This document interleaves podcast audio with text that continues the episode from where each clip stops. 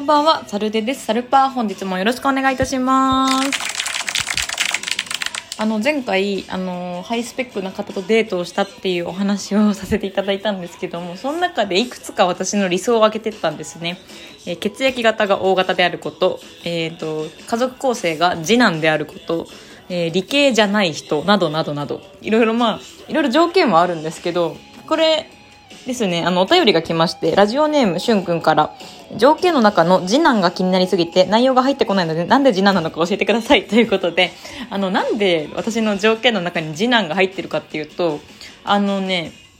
すごいまあ、私の育った環境からなんですけど、えっとね、私の、えっと、不倫して出てった父親は、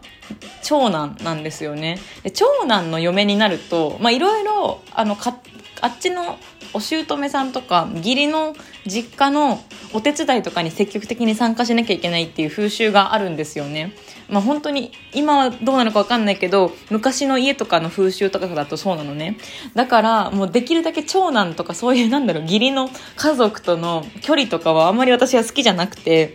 そう特に私のその父方のおばあちゃんとか本当に厳しい人でなんて言うんだろう私の同い年のいとこは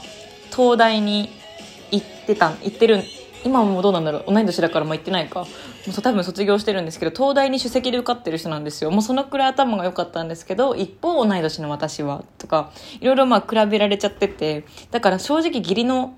お母さんのん？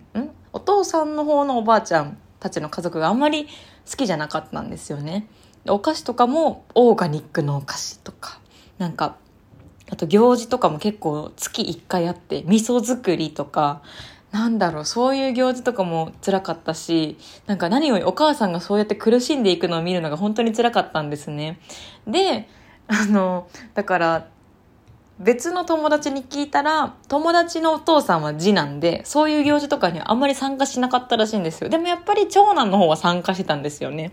だから、長男になると、その、将来後々親の介護とかがめんどくさいとか、いろいろもう当てはまるところがたくさんあるので、できれば将来性を考えるなら、私は次男の男性の方とお付き合いするのが理想だなと思います。で、あと、血液型が O 型ってことに関しては、もう私のすごい偏見です。これはもう超偏見と言ってもいい。叩かれてもしょうがないなって思うんですけど、自分は A 型で、まあ、几帳面ではない A 型なんですよね。変なとこで几帳面ではあるかもしれないけど、O 型の人は本当におおらかで何でも包み込んでくれる人なんですね。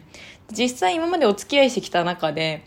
一番相性が良かったのは O 型の人だったので、絶対もう本当に O 型じゃないと私は心を開かないと思うです。でもまあ、あとはなんだろう、理系じゃない人っていう条件は、まあ、うん、学校に行ってたからね、大学で理系の大学に行ってたんですけど、その理系の大学行ってるとやっぱり、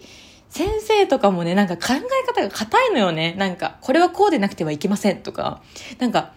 なんだろう、もっと柔軟な考えできないのかなって、文系の私からしたらすごい思ったから、あの、理系は嫌だなって思ったの。実際母親も、あの、医療関係で働いてるんですけど、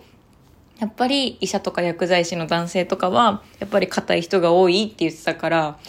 ちょっとね、ちょっと嫌だなって思って。だったら文系の人みたいにいろんな知識とか豊富で、で、なんて言うんだろう。それを、なん嫌味っぽく言わないような方がいいなって思う。でも他にも本当にたくさん条件もあるよ。あの、お店の人への対応とかもめちゃめちゃいい人がいいし、自分が高校生の頃から接客業やってきた人だから、そのお店の人へのタメ口聞く人とかも速攻帰りますね。私多分、お店の人にタメ口使ってる人がいたら、トイレ行くふりして帰るかもしれない。そのくらい嫌ですね。とか、いろいろある。でも、でもよ、結局は好きになった人がタイプなんです。本当にこれはそう思う。なんかいろいろ言ってきたけど、なんか絶対、なんかこ、こいつだけは嫌だとか思うかもしんないけど、結局は実際会って、なんか、その、大瀬を重ねていって、好きだなって思う人が好きになる人だと思う。だから最近、そう、好きなタイプ何って言われたら、あ、好きになった人だよって答えるようにしてます。じゃないとさ、なんか永遠に終わんない気がするのよ。なんか、20代を越して、いろんな人の恋愛経験とかを聞いてきて、あ、こういう人はダメなんだとか、思ったら、もう誰にも行けなくなっちゃうから、だから結局はもう自分が、あ、好きって思った人じゃないと好きになれないんだなって思いました。っていう話です。でもね、もう今全然、あときめかないね。なんか、この前も、あの、ラジオトーカーの相模若竹センターの TK さんと話してたんだけど、あの、どういうシチュエーションで告白されるのが好きかっていう話になって、で私は日常の中で告白されるのが好きかもしれないってなって、なんか、私すごく、すごい悩みなんですけど、勘が良すぎて、なんかね、あの、相手が思ってることがわかるっていうか、相手の態度の一瞬でもうこの人が考えてること分かっちゃうんですよ。だからなんだろう、なんか少しでもこの人自分に気があるなって思った瞬間に、ああ、もうダメだってなっちゃう。なんか追い返したくなるっていうか、追われるようになってたら、もうもう近づかないでくださいってなるし跳ね返したくなるしもう避けたくなるしもう嫌なんですよね。だから本当に自分が好きで相手も好きでっていう関係が一番いいんですけどそうなれる日は多分しばらく来ないでしょう。うんきっと無理だと思います。なんか本当にああ好きってならないと本当に無理なんですよね。だからもう条件だけ見たら次男大型文系の人だけど実際好きになった人じゃないと好きじゃない。ですね。そう、日常の中での告白、例えばもうコンビニ帰りの告白とかがいいねっていう話をしてました。もう TK さんがそれ言ったの、なんだろう、日常の中の告白、コンビニ行ってる時とかあったらもう、私それ聞いた瞬間はもうそれしかないなと思って。で、なんかもう、その告白以外ちょっと考えられないってなんかそこで思っちゃって、なんかすごいそこでアドレナリンが出ましたね。あのね、もう、やばくない？もうなんかさ、コンビニでバイトしたからよくわかるんだけどさ、深夜の、あの、ちょっと部屋着を着たカップルが、コンビニに来て、アイスとかたくさん買ってく姿見て、こういうデートしたいってもうずっと思ってました。え、なんかコンビニデートだけしてくれる人いないかな？いるわけないか。でも、コンビニデートはすごいずっと憧れるんだよな。あの、部屋着着てね。あの、絶対食べないだろうっていう量買ってってさ、で、